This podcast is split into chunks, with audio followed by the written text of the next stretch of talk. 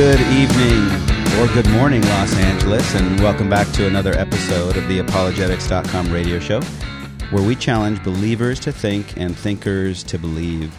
My name's Jason Gallagher. I will be with you for the next hour as we dig into the scriptures and we seek to give biblical answers to questions and topics related to the defense of the scriptures. As many of you know, apologetics is the defense of the Christian faith, where we seek to give an answer for the hope that we have within us. That's from uh, 1 Peter chapter 3 verses 15 and 16.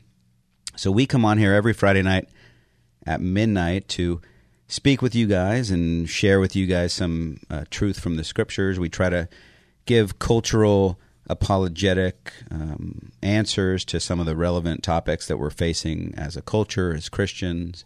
And a lot of times we will just come on and give kind of you know, general traditional apologetic shows where we talk about the existence of God or the reliability of the scriptures. And uh, we did want to let you know our website, apologetics.com. You could go on there. We are a listener supported show, so we rely on the donations of our listeners and we are volunteers i'm not paid you know all of the proceeds basically go to uh, running the show paying for airtime and doing you know different different uh, events or conferences, you know, through apologetics.com. And I encourage you guys to go there and check that out. We also have a uh, apologetic certificate program. If you haven't been to our web- website recently, we recently launched that, and it is basically 14 video, two audio lectures where you can kind of go through it at your own pace, and you'll kind of learn about uh, basic introduction to Christian apologetics, there's um, courses on philosophy. We talk about science and faith. We talk about relativism. Um, we talk about bibliology, which is basically how we got the Bible or how we know we can trust the Bible. We have some topics on historical Jesus, the person of Christ, the historicity of the resurrection, world religions, the problem of evil, and cultural apologetics. So it's a very broad, well rounded, kind of overview of Christian apologetics, and we encourage you to go check that out. It's $249, which gives you those 14 lectures, videos, two audio lectures, and it actually gives you some one on one live video calls with the instructors of those classes. So you'll get kind of some one on one training um, some personal discipleship along the way. So, just encourage you, want to let you know that that is available. It's another way you can kind of learn and grow in your faith while supporting our ministry. So, please go ahead and check that out. This show in particular, I actually attend a church called Branch of Hope in Torrance, California, and we sponsor this week of the month. So, I'm on here every second Friday night, Saturday morning of the month. And I usually have a guest with me. And tonight I have one of my good friends. And he's a regular contributor to the show. He's also written some articles that are on apologetics.com. Um, and his name is Tony Yu. How you doing, Tony? I'm doing great, Jason. How are you? And what have you been up to recently? Based on the sunburn on the top of my head, it'll be a lot of evangelism at the pier. Yeah, Tony uh, has been out there sharing the gospel. He's got a YouTube channel. Why don't you, you want to plug your YouTube channel? It's my name. It's Tony Yu, spelled Y U, and add the word evangelism to the search, and you'll find me. Yeah, Tony's just got lots of, um, you know, his interactions with all sorts of people, all sorts of places, just kind of sharing the gospel with them. Uh, highly encouraging and edifying and educational at the same time if you want to learn how to better uh, share your faith with those around you. I encourage you to check that out. Um, as usual, we are a listener call in show. You know, Tony and I love to talk about these things. We, you know, we talk about them all the time, you know, offline. Uh, we talk about them here online, but we want to talk with you as well. We want to hear from you, engage with you, interact with you, what uh, you're learning, or maybe questions that you have, whether you're a believer you have questions about the scriptures, or even if you're an unbeliever listening, you're just cruising along listening to KKLA, you know, in Los Angeles, one of the biggest radio stations out there, you find yourself, you know, coming across this program, and we are here to basically answer your questions about the Christian faith, about God, about the Bible, you know, all of it, all the above. So uh, we encourage you give us a call. The number's pretty easy. It's triple eight nine nine five KKLA. It's triple eight nine nine five five five five two. And so tonight's topic, Tony and I are going to be digging into uh, the topic of science and uh, faith, but in particular, you know, Romans 1 8 through 18 through 23. I'll kind of be reading that in a minute. But Tony and I are both engineers by trade, right? By vocation. Um, I got my master's from Stanford University in uh, aeronautics and astronautics. You know, I studied mechanical engineering, aeronautical engineering. So we love science, we love physics, we kind of love everything you know that has to do with that, and we love the Lord. You know, we love the scriptures, we love the Bible, and and um, a lot of people think that there is some sort of a you know there's a tension there between science and faith. Um, but we're going to kind of unpack that. We're going to talk about what is science. You know, what is, what is the goal of science? What is when we talk about science? You know, I think a lot of people hold science in this like kind of you know other category that's like this untouchable category. Like science is this end all be all of all knowledge and truth and you know information. And so we're going to unpack that a little bit and kind of ground science appropriately.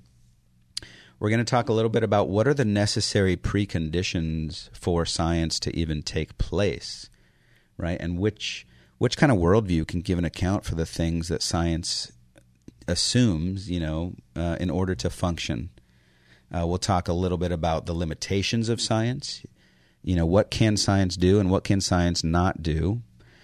And then uh, we want to talk about how we can see really and learn about God through science, basically through um, understanding what has been made. So, with that, um, I'm going to go ahead and read Romans 1, verses 18 through 23. So, hear now the word of the living God. For God's wrath is revealed from heaven against all godlessness and unrighteousness of people who by their unrighteousness suppress the truth since what can be known about God is evident among them, because God has shown it to them. For his invisible attributes, that is, his eternal power and divine nature, have been clearly seen since the creation of the world, being understood through what he has made. As a result, people are without excuse. For although they knew God, they did not glorify him as God or show gratitude. Instead, their thinking became nonsense, and their senseless minds were darkened. Claiming to be wise, they became fools, and exchanged the glory of the immortal God for images resembling mortal man, birds, four footed animals, and reptiles. Um, thus far, the reading of God's Word. So, as I mentioned, I'm an engineer by vocation. I, I, I like to use my mind to think deeply about things, and as an engineer, I also like simplicity and I like practicality and application. Right? So I try to bring those things together in my approach to apologetics. And tonight, as we discuss the topic of science from this theological and apologetic perspective, is to give you a biblical framework uh, with which to think about science as a Christian. Um, and even as a non-Christian, you know, this isn't, you know, there isn't a Christian way of thinking really in a and a non-Christian way of thinking, there's really one right way of thinking about everything, and and that's how we want to you know think about science. Um, and you know, as we study science, you know, we want to know what it is and what it can tell us not only about the world around us, because as we learn about the world around us, it, it leads to great uh, blessing and different technologies. But more importantly, what can we learn about the one who created the world around us? And so we'll kind of dig into that um, as we as we move through this. And so, as I mentioned, mentioned, we'll touch on four things. You know, defining science, um, defining kind of the necessary preconditions for science, the limitations of science, and then you know science and the attributes of God. As Romans one said, as I just read, it says, "For since the creation of the world, His invisible attributes are clearly seen." Right. So Scripture is telling us right there that God's invisible attributes are clearly seen, meaning everyone has seen these things. And, and it says that they're understood through the things that are made, even his eternal power and Godhead. So simply by living in God's world, Scripture is telling us we could learn things about Him, His invisible attributes, right? And what is science? You know, it's when I think about science in kind of simple terms, it's the process, right? It's this process by which we seek to understand the things that are made, right? The physical world around us. Um, and so, how does how does Christian belief relate to science, right? Like I said earlier, you know, Tony might come across this on the streets um, in his evangelism, but there seems to be a perception in culture today that science and faith are at odds with one another, right? That they can't or they shouldn't coexist, right? Like if you're a Christian and a scientist, like there's something like contradictory about that, right? There's this idea that the two are much, like exclusive areas of thought and practice. Um, and that kind of antagonism or that misunderstanding seems to be more widespread today than it has been in the past. But um, I would argue that it's not because it's true, but it's because our understanding of what science is has been distorted over time, right? And so I want us as Christians to understand science in such a way that we can simply and effectively use it as a platform to point people to Christ, um, the one, you know, by whom and through whom all things have been made. So, you know, the first starting point is what is science? Tony, do you want to, uh, you know, when you think of science, you know, what is, what is it? What is science? Science just means knowledge, but in the way we use the word science, we mean specifically knowledge about the way our physical universe operates. Yeah. It does not deal with knowledge of God, knowledge of morality. Uh, there are certainly limits to what we can study with science. Yeah. Yeah. Yeah, definitely. Science does not speak authoritatively on all areas of um, inquiry, right? Um, you know, Webster's dictionary says science is knowledge attained through study or practice. Um, it also says knowledge covering general truths of the operation of general laws. And here is like, here's one of the th- things that I found really interesting. It says, it says knowledge covering general truths of general laws, especially as obtained and tested through scientific method and concerned with the physical world. As Tony was saying, it's not concerned with morality, right? It's not concerned with these other immaterial immaterial things. So right off the bat, you know, we see science used in multiple contexts. One is science as knowledge. Exactly what Tony said. Science means knowledge, right? The Latin word scientia just means uh, knowledge. Um, the, the other is the scientific method, right? This is the image we have of a man or a woman in a lab coat, right? They're running experiments in a lab, they're making predictions, collecting data, analyzing the data. They're looking for patterns and they're developing models, uh, usually mathematical models, to describe what, what, they, what they observe, right? And then the, the goal is that these models will actually help them to make future predictions right about about the world. Um, and so these are the senses that we'll be talking about today: science as knowledge, and science as a methodology to obtain knowledge. Right. So. Um, we'll briefly touch on this, but just so you all are aware, there's an entire discussion that can be had at this point. Um, we'll touch on it briefly, revolving in, around the necessary preconditions for science. Some people might refer to these as the preconditions for intelligibility. Right? So, and these are the things that are foundational to make science even possible. Right? And a lot of people might not might not take this step back and look at science from this perspective, but it's it's very important.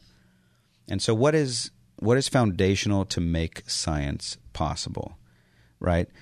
The idea here is that there's certain things when a when a scientist walks into a lab to run their experiments that they are actually assuming certain things about reality that make science possible. Right? Science isn't just this this thing out there that just exists and doesn't actually stand on top of something. Science is actually standing on a foundation other than itself, right? And they're what philosophers call necessary preconditions. It's something that must come before or logically prior to something else, right? Um, it's kind of like a prerequisite. And um, a simple example of this is gasoline is a necessary precondition for driving a gas engine, right? You must have gasoline. It's a necessary requirement to run a gas engine.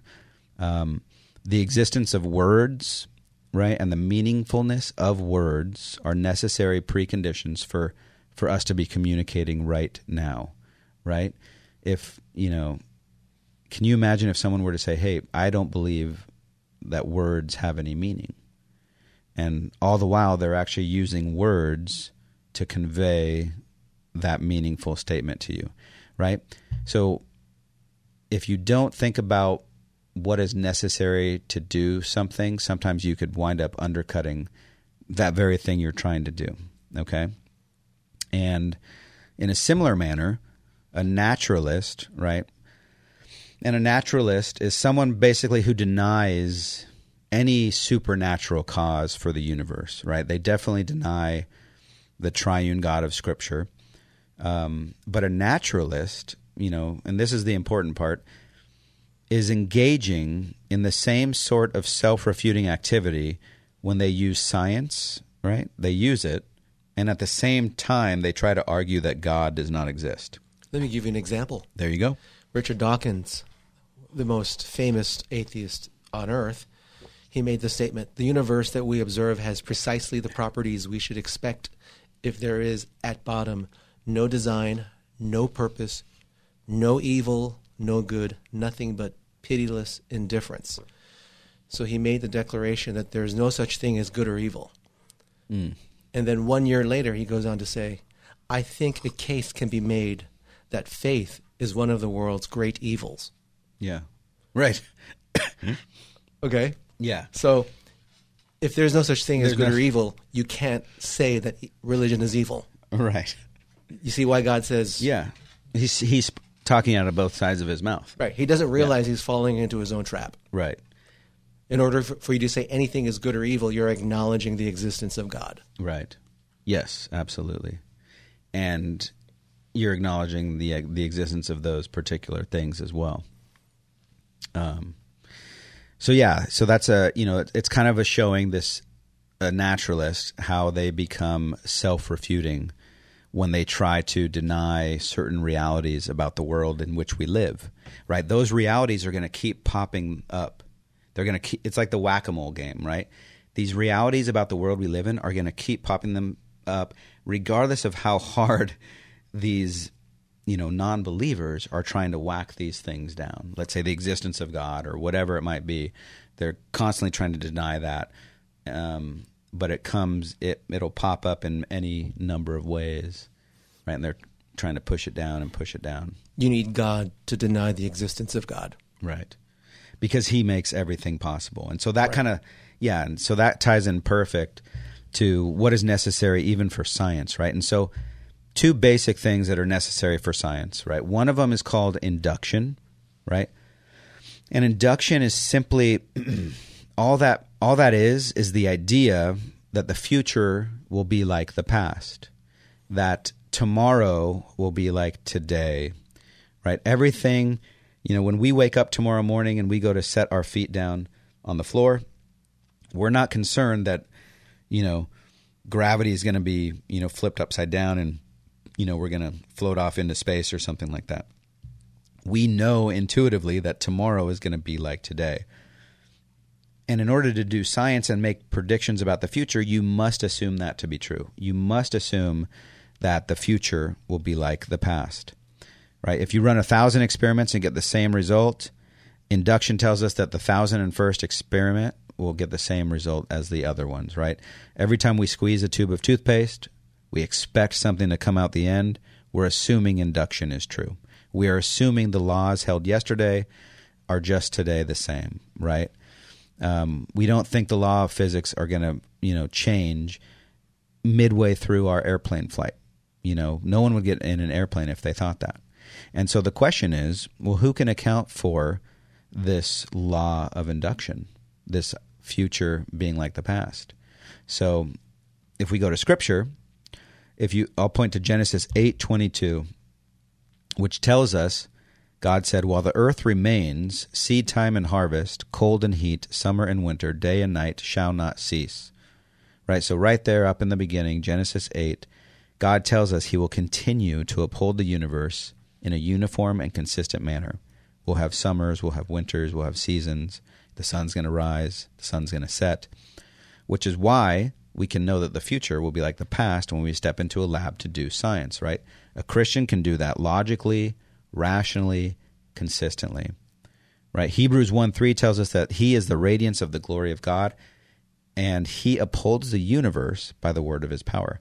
So this adds even more weight. God is upholding the very universe by his word, right? And we know God is unchanging, right? So we could expect that he's going to uphold things in a consistent and unchanging manner. So, as Christians, we have every reason to believe that these laws which govern the universe are going to operate in an unchanging manner. Feel free to add in anything, Tony, if you want. Yeah, I mean, uh, when you think about the nucleus of an atom, has protons and neutrons. Yeah, protons are positively charged, mm-hmm. and they're extremely close together. So when you have two positively charged particles close together, they repel each other. But we have no idea why they don't repel each other and they stay together as one unit in a, in a nucleus of an yeah. atom. So scientists make up something called uh, the strong nuclear force mm-hmm. to explain something they have no idea. Yeah. Strong nuclear force is just another way of saying I have no idea. Yeah. But we know that it is Christ who holds everything together by his power. Yeah. So Amen. Yeah. It tells us, yeah, right in his word. They're just making stuff up. Yeah. That's what that's their only option, really. Yep. You know. Give it a fancy name, strong nuclear force. Right. But it's Jesus. Right. Yeah, it's Christ. it's cuz God is speaking. So induction is one thing that science has to depend on in order to in order to be valid and um, in order to do science. The other thing, just one more thing I'll mention, that makes science possible is what we call just the reliability of our senses and our reasoning, right? Because we have to observe what's happening in a test tube, in a laboratory. We have to see it with our eyes. Maybe we have to listen to it. We have to observe it in some manner, right? Well, the Bible tells us in Proverbs 20 that the hearing ear and the seeing eye, the Lord has made them both. We also learn from Scripture that God expects us to draw correct conclusions about the physical world, right? In Luke 7:22, Jesus says, "Go." Jesus said, "Go and tell John what you've seen and heard. The blind receive their sight, the lame walk, lepers are cleansed, the deaf hear, the poor have good news preached to them." In John 3:11, Jesus says, "Truly, truly I say to you, we speak of what we know and bear witness to what we have seen, but you do not receive our testimony." So God assumes, right, these scriptures when he says, go tell what you've seen, go tell what you've heard, God is assuming that we're able to trust our senses, that what we see with our eyes and what we hear with our ears, we're able to take it to the bank and we're able to go testify of what we've seen to others. Right? So our senses that God has endowed us with, which we, you know, should rightly be praising him and thanking him for, he expects us to bear a truthfulness when we witness about those things which we've seen and heard, right? Back to Romans 1 when we you know understand those things that have been made, God expects us to testify truthfully. So, as a Christian, right, in a Christian worldview, we have a good reason to believe in the reliability of our senses, our reasoning, and to trust that the future will be like the past, to use science as a tool to make predictions about the future. Now, from an evolutionary worldview, right? Whose basic mantra is change over time, right? That's the whole mantra of evolution, mm-hmm. right? Change over time. What should we expect to happen in the future? More change. Well, right? if we follow science, it should be decay. It should be decay. We right. should devolve, not evolve. Right. Yeah, we shouldn't get more complex and more, you know, information and more, you know, um, organized, we should be going into more and more chaos. But the whole the whole very nature of evolution is change over time, right? Descent with modification, right? Um, but you're the whole thing of science is like what we just talked about, unchanging. Tomorrow is going to be like the past, right? We could expect tomorrow to be just like it was today, not to change drastically. You know that gravity's not going to all of a sudden change, and so a more consistent position for an evolutionist to take would be to assume that, like everything else, the laws which govern the universe will one day change and descend with modification, right? An assumption that would make science as we know it impossible. Think about the way we used to do recordings before d- digital um, technology. Mm-hmm. Let's say a, you record from one tape to another to another to another. The quality of that recording is always going to go down. Degrade, yeah. You're introducing random error every time you make that copy. Right. So as humans or uh, any other living creature continues to reproduce, the offspring should become less and less viable. Mm-hmm. We should cease to exist. Right. Yeah, it goes in the complete opposite direction that we, you know, we typically need for, um, you know, to make just life and science possible. Are we coming up on a break? Yeah. All right. Well, Cole, our engineer, is letting us know that we are near the begin end of our first segment here. So uh, we will be right back after these short messages. Stay tuned.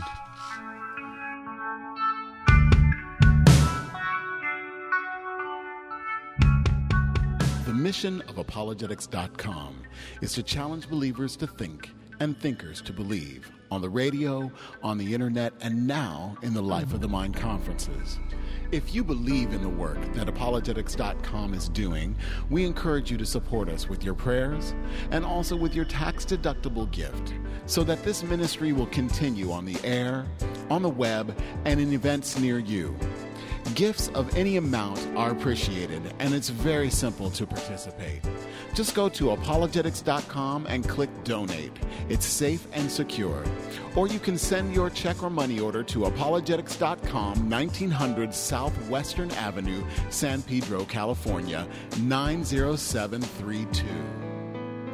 Thank you for supporting apologetics.com.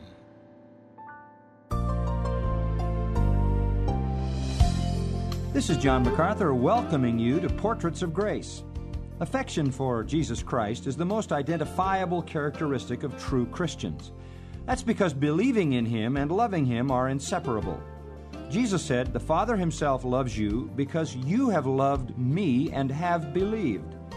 To his antagonists, Jesus declared, If God were your Father, you would love me. Anyone who truly loves God will love Christ, and that love will be reflected in their obedience to His commandments. Many people are confused about what it means to be a Christian, but you have the privilege of clarifying the issue by loving Christ, loving Him deeply, and demonstrating your love by obeying His Word. May God bless you richly as you pursue that goal today. This is John MacArthur, hoping you'll join me again for Portraits of Grace.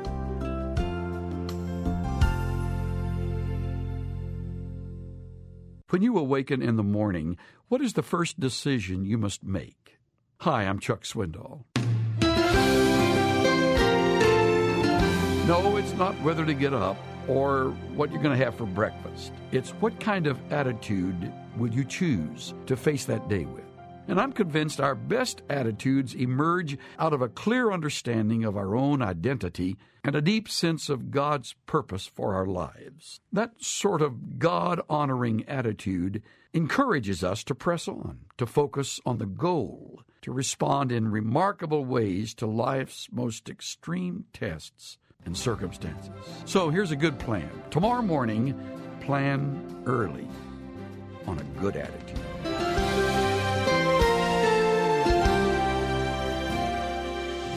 Pastor and teacher Chuck Swindoll. Visit Insight for Living's website at insight.org. All right, let's get back to the apologetics.com radio show.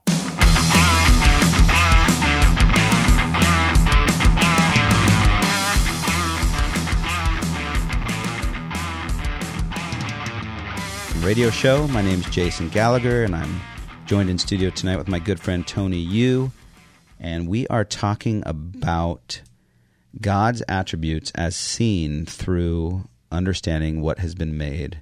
We're basically talking about the aspect and the practice of science and how it clearly points to uh, the Christian God of the Scriptures. We've talked kind of in this first half of the show about what is science, right? It's knowledge. It's this thing that we do in the lab. It's this methodology that we we put to practice to to learn about the world around us. And then we kind of talked about what what is necessary for science to to actually happen. Right? We talked about the laws of induction, this idea that the future will be like the past. Right? That's the only way to make predictions. If we think, you know, tomorrow everything's going to change, science would be impossible.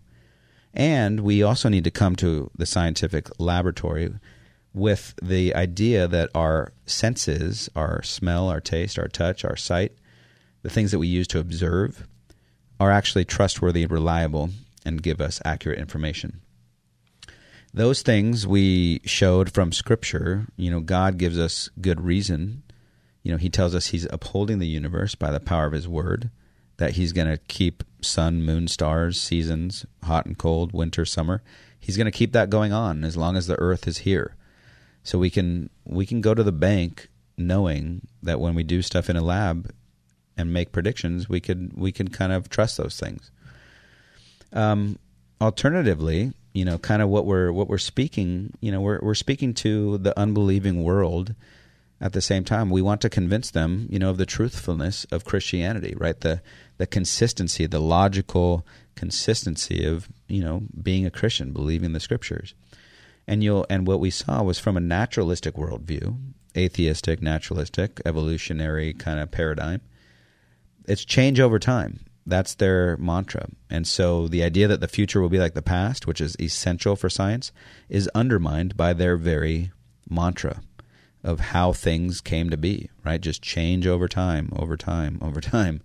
You know, that's all that happens and that's all we have to look forward to. Everything's changing and it's going to continue to change. Well that makes science impossible. You know and why would you know we really have no basis to trust our senses and reasoning from an evolutionary perspective. So that's kind of where we've been. Um, we're going to keep moving forward. We're going to talk about some of the limitations of science.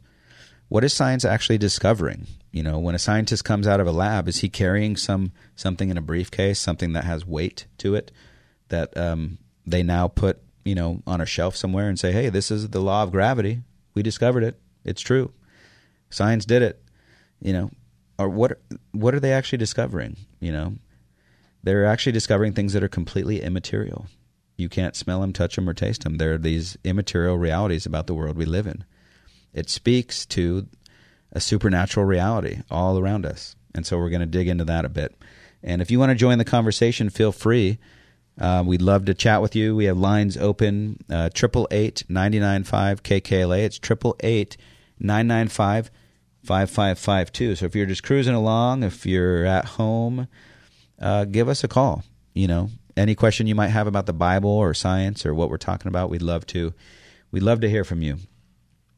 Um, so let's move on. So let's kind of you know one thing i wanted to touch on which i think is really important is um, what are the limitations of science right? We have what i call operational science which is the stuff that we do in a laboratory puts um, rockets you know into space puts man, men on the moon um, creates robots that could do surgery on you you know creates all sorts of amazing technology creates iphones creates the internet creates mri machines x-ray machines medicines, so on and so forth, right? That's all stuff that's done in a lab today.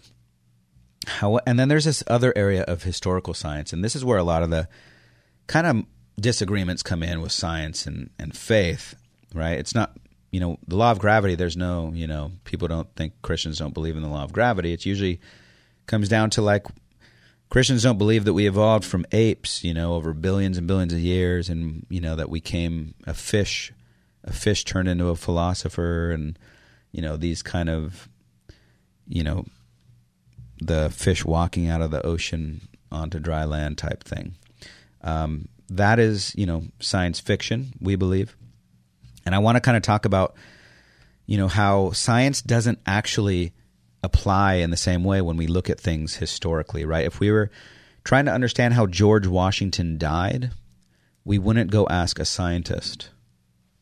You know, they're not going to be able to go investigate and do something in a lab that tells us how George Washington died. We're going to read a history book, right? We're going to look to eyewitness accounts from that time period to tell us what happened, right? That's usually how we figure things out that happened in the past, right? Um, and so I kind of want to make sure that we understand um, the distinction, right? When we're talking about the origin of life, you know, how the universe came to be, those are all things that are in a different category. Um, and it's important that we understand that distinction.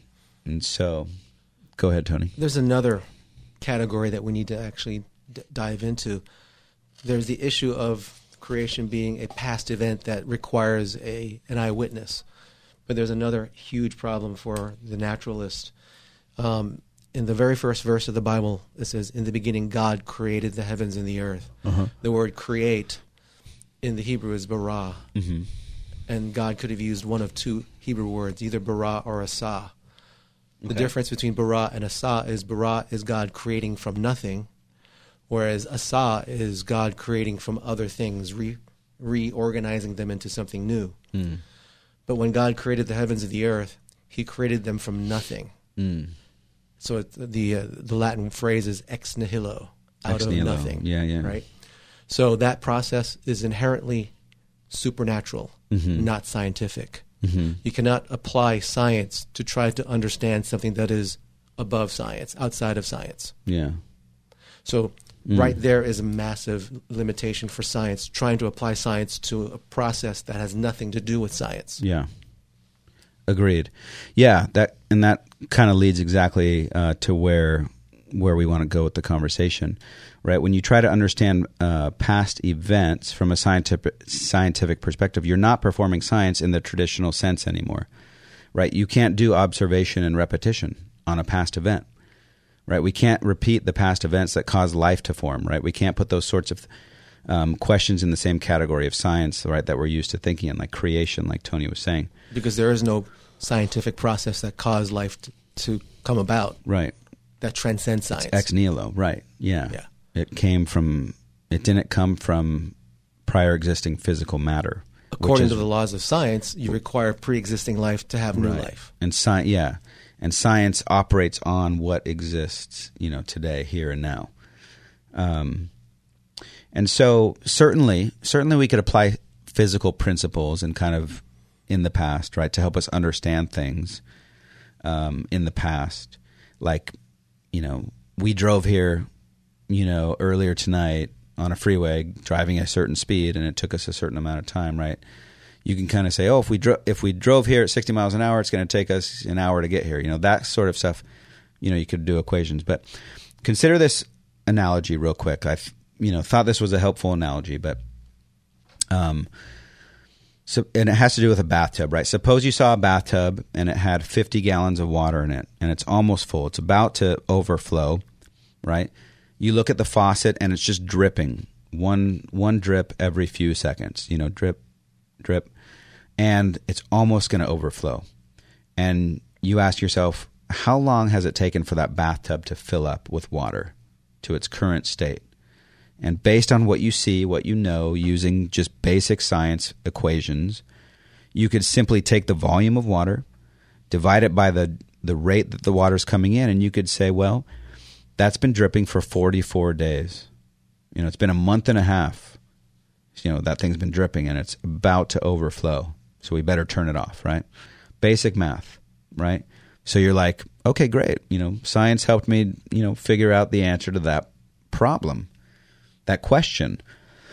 However, suppose you see a note next to the bathtub after you ran your calculations, right? And the note says, hey, you know, I ran the faucet at full blast for five minutes until it was 48 gallons full, and then I turned it down to a drip. Sincerely, you know, Tony. Right? So now when you calculate, instead of 44 days to fill the bath, you calculate it's only taken two days to fill the bath. Same equations, same science, but you had an eyewitness account that told you some important information about stuff you weren't there to observe firsthand, right? that the rate of water coming in was really high for five minutes, and then it got turned down to a drip. You would have never known that, right? Had you not had that note. So the science, same science still applies, but our assumptions about what happened in the past completely changes our answer, right? You needed an eyewitness, You needed an eyewitness, absolutely. and it gets worse because instead of somebody turning on the faucet at full blast, imagine God walked up and bam, made 48 gallons appear from nothing. Yeah, right. Okay? And you would think that at the fastest rate that this faucet can go, it would take at least this much time. Right, right. So where I'm going is when God creates things, he creates things with an appearance of age. Yeah. And if you assume natural processes Right. to determine the age of something, you'd be way off. Right. And that's how he created the universe. Right. He created Adam as an adult. And if you walked up to Adam three minutes after he was created and tried to figure out how, how old he was, you would be decades off. You wouldn't say three minutes. right. You would Yeah. say maybe 25 or Yeah, something. yeah, right. Yeah, exactly. So you must have, for historical things, you must have some historical information to actually make sure that your conclusions are accurate. So it is absolutely foolish to try to use science to try to figure out how God did things. Right. Yeah. We could learn about how he's ordaining things here and now today. Right. But exactly how he did stuff in the past, we don't know. We won't be able to figure that out using the scientific method. And the fact that God does miracles is a way of saying that God can transcend science, Right. or he has extremely advanced science. Either way. Mm. Either way, yeah. And so I think with you know the last part of the show, next 20, 15 minutes, whatever. I think this is the interesting part, right? We've kind of focused on science as knowledge, knowledge that is concerned with the physical world, the way it works. And so, one question I ask myself is what exactly is science in the business of discovering? Right? You know, we kind of talked about it a little bit earlier. When you do, you know, your your lab work and stuff, um, what was it that Isaac Newton discovered when the apple fell out of a tree and hit him on the head? You know, the apple is going down, it's not going sideways, it's not going upward, it's going directly downward, right? And so he eventually discovered the laws of motion, right? And many other discoveries. But did he did he discover something physical in its essence? You know? No. Um, and when we talk to people, you know, which Tony talks to a lot of people, I talk to a lot of people on the streets, and a lot of times they cling to science, and they they like they think God is well, they can't believe in God, they can't see God, and like stuff like that, and they say stuff like they believe science because it's something that they can see, touch, touch, taste, and smell. Right? It's like they it's physical, but it's not physical, right?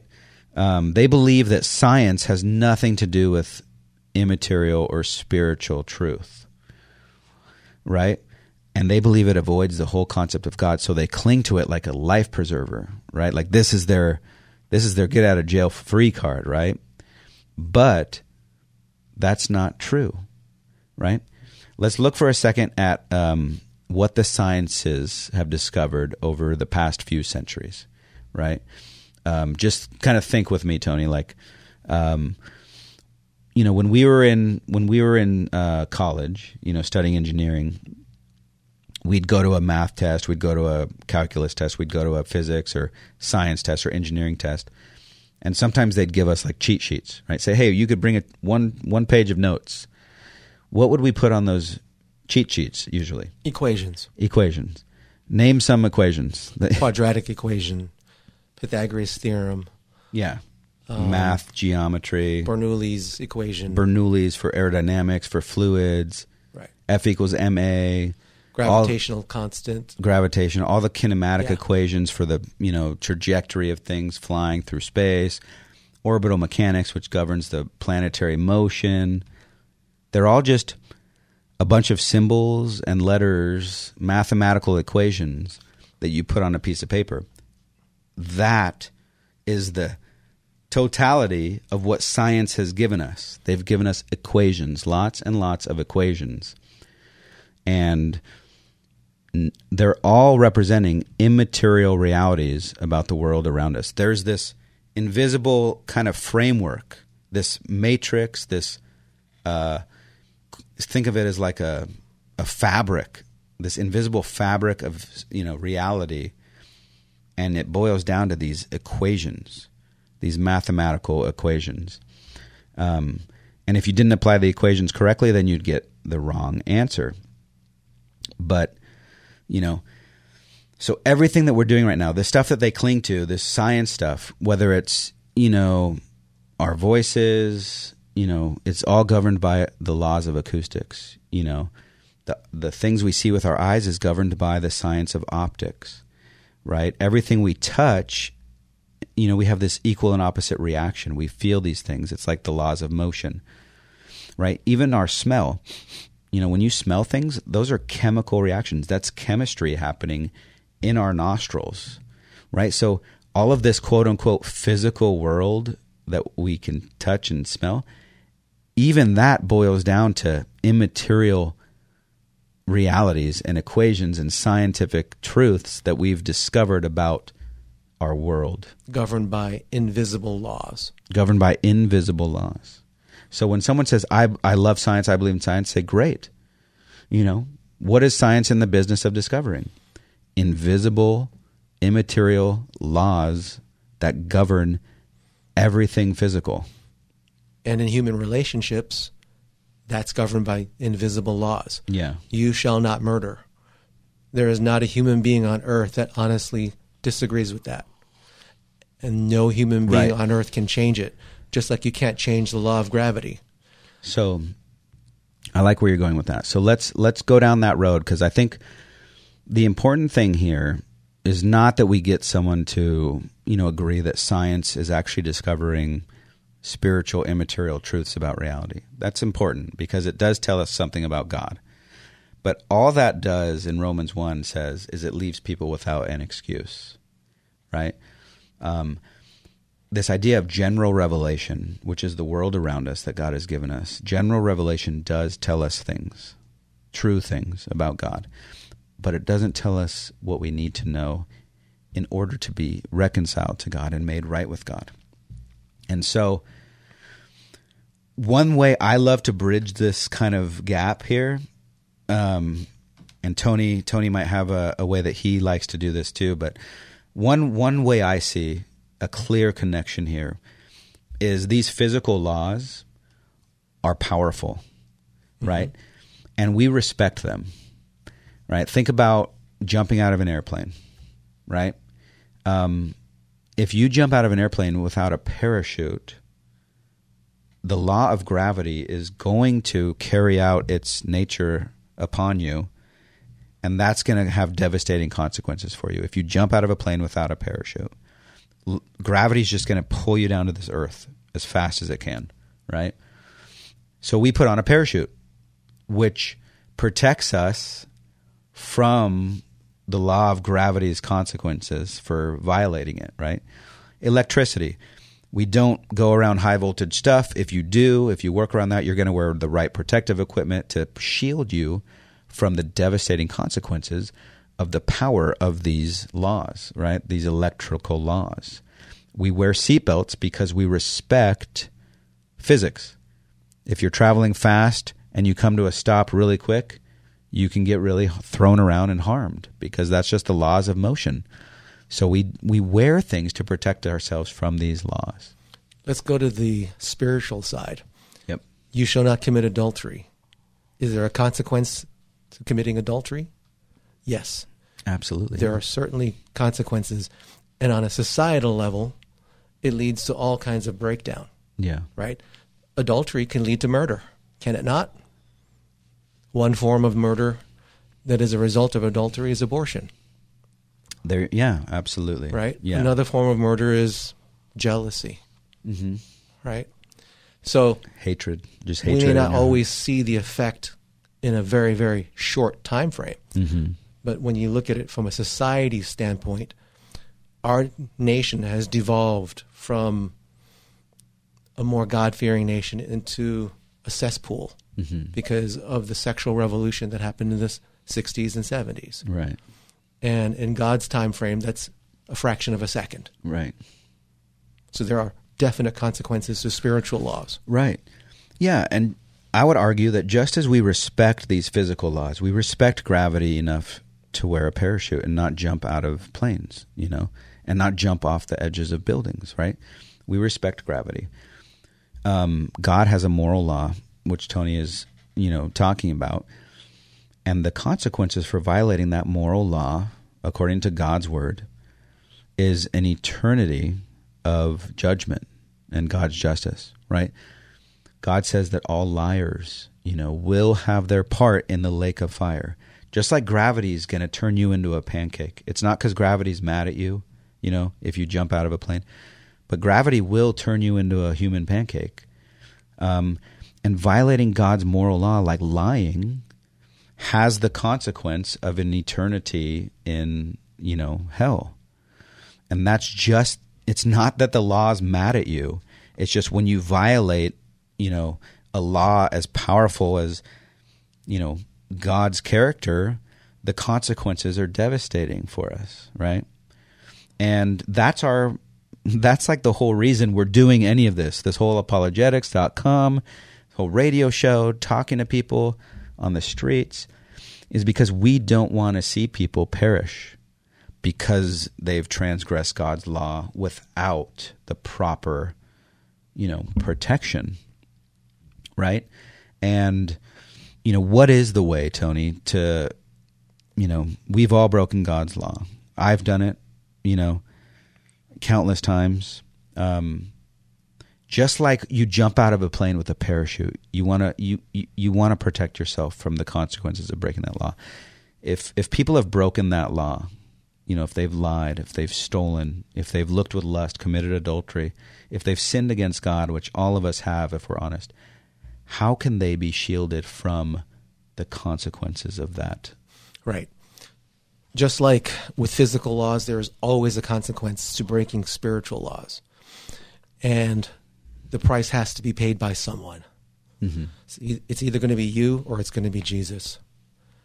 But God loved us so much that he came into the world as a man, fully God, fully human.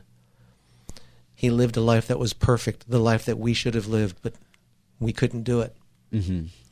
And then Jesus offered himself as a sacrifice in our place so he can die in our place. God is a just God, He's a perfect and holy God. He cannot allow sin to go unpunished. Mm-hmm. So Jesus offered himself as the perfect sacrifice on our behalf because he loves us. Mm-hmm. Upholding God's justice, Jesus was punished in our place. But Jesus' punishment does not apply to us until we, we respond to what Jesus did through faith. Mm-hmm. Jesus said in John 3:16, "For God so loved the world that he gave his only begotten son, that he gave Jesus, that whoever believes in him will not perish, but have everlasting life." Mm-hmm. Jesus was our sacrifice. And if we respond to what Jesus did by faith, turning away from sin, putting our faith in Jesus, submitting to Jesus as Lord, then his death counts as our death, as our suffering, as our punishment. Mm-hmm. And it's more than that. We don't just get off the hook. When God saves us, he changes us. He gives us a new nature. 2 Corinthians 5:17. Therefore, if anyone is in Christ, if anyone is a Christ follower, a Christ believer, he is a new creation. Old things have passed away and all things have become new. So not only are you forgiven of all your sins, past, present, and future, God has given you and giving you a new nature Amen. that he's working out holiness in you, personal holiness. So I like to tell people on the street there are two things you need to be aware of to know if you're actually saved in the past. One is you continue to believe the gospel that hmm. Jesus died on the cross for you and rose on the third day. Two, that you continue in holiness. You're growing in holiness. You're becoming more and more obedient to Jesus over time and not going the opposite way. Hmm. It's not about where you are currently. It's about where you're headed over time. Amen. We're going to fall. We're going to make mistakes. We're still human on this side of eternity. But if Christ is in us, we will change and we will change Yeah. for the better. yeah, we will continue to grow and grow into his likeness. And so, you know, there's a little bit more we can cover. Um, thank you for that, Tony. That's kind of the main heart, you know. So what we've what we've tried to do tonight is to show, you know, from a scientific perspective, that science is in the business of discovering these immaterial laws about the world these laws reflect God's character, they reflect his nature, they reflect his power, they reflect his glory. And they also show us that there are consequences for breaking these laws, right? Which which draws that parallel to the moral law.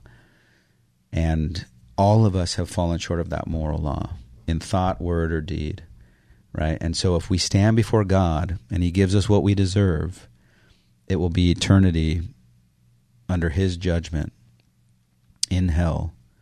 And we don't want that for anyone. We love people and we just want to say, you know, look at this, look at the logic in it, look at the consistency in it.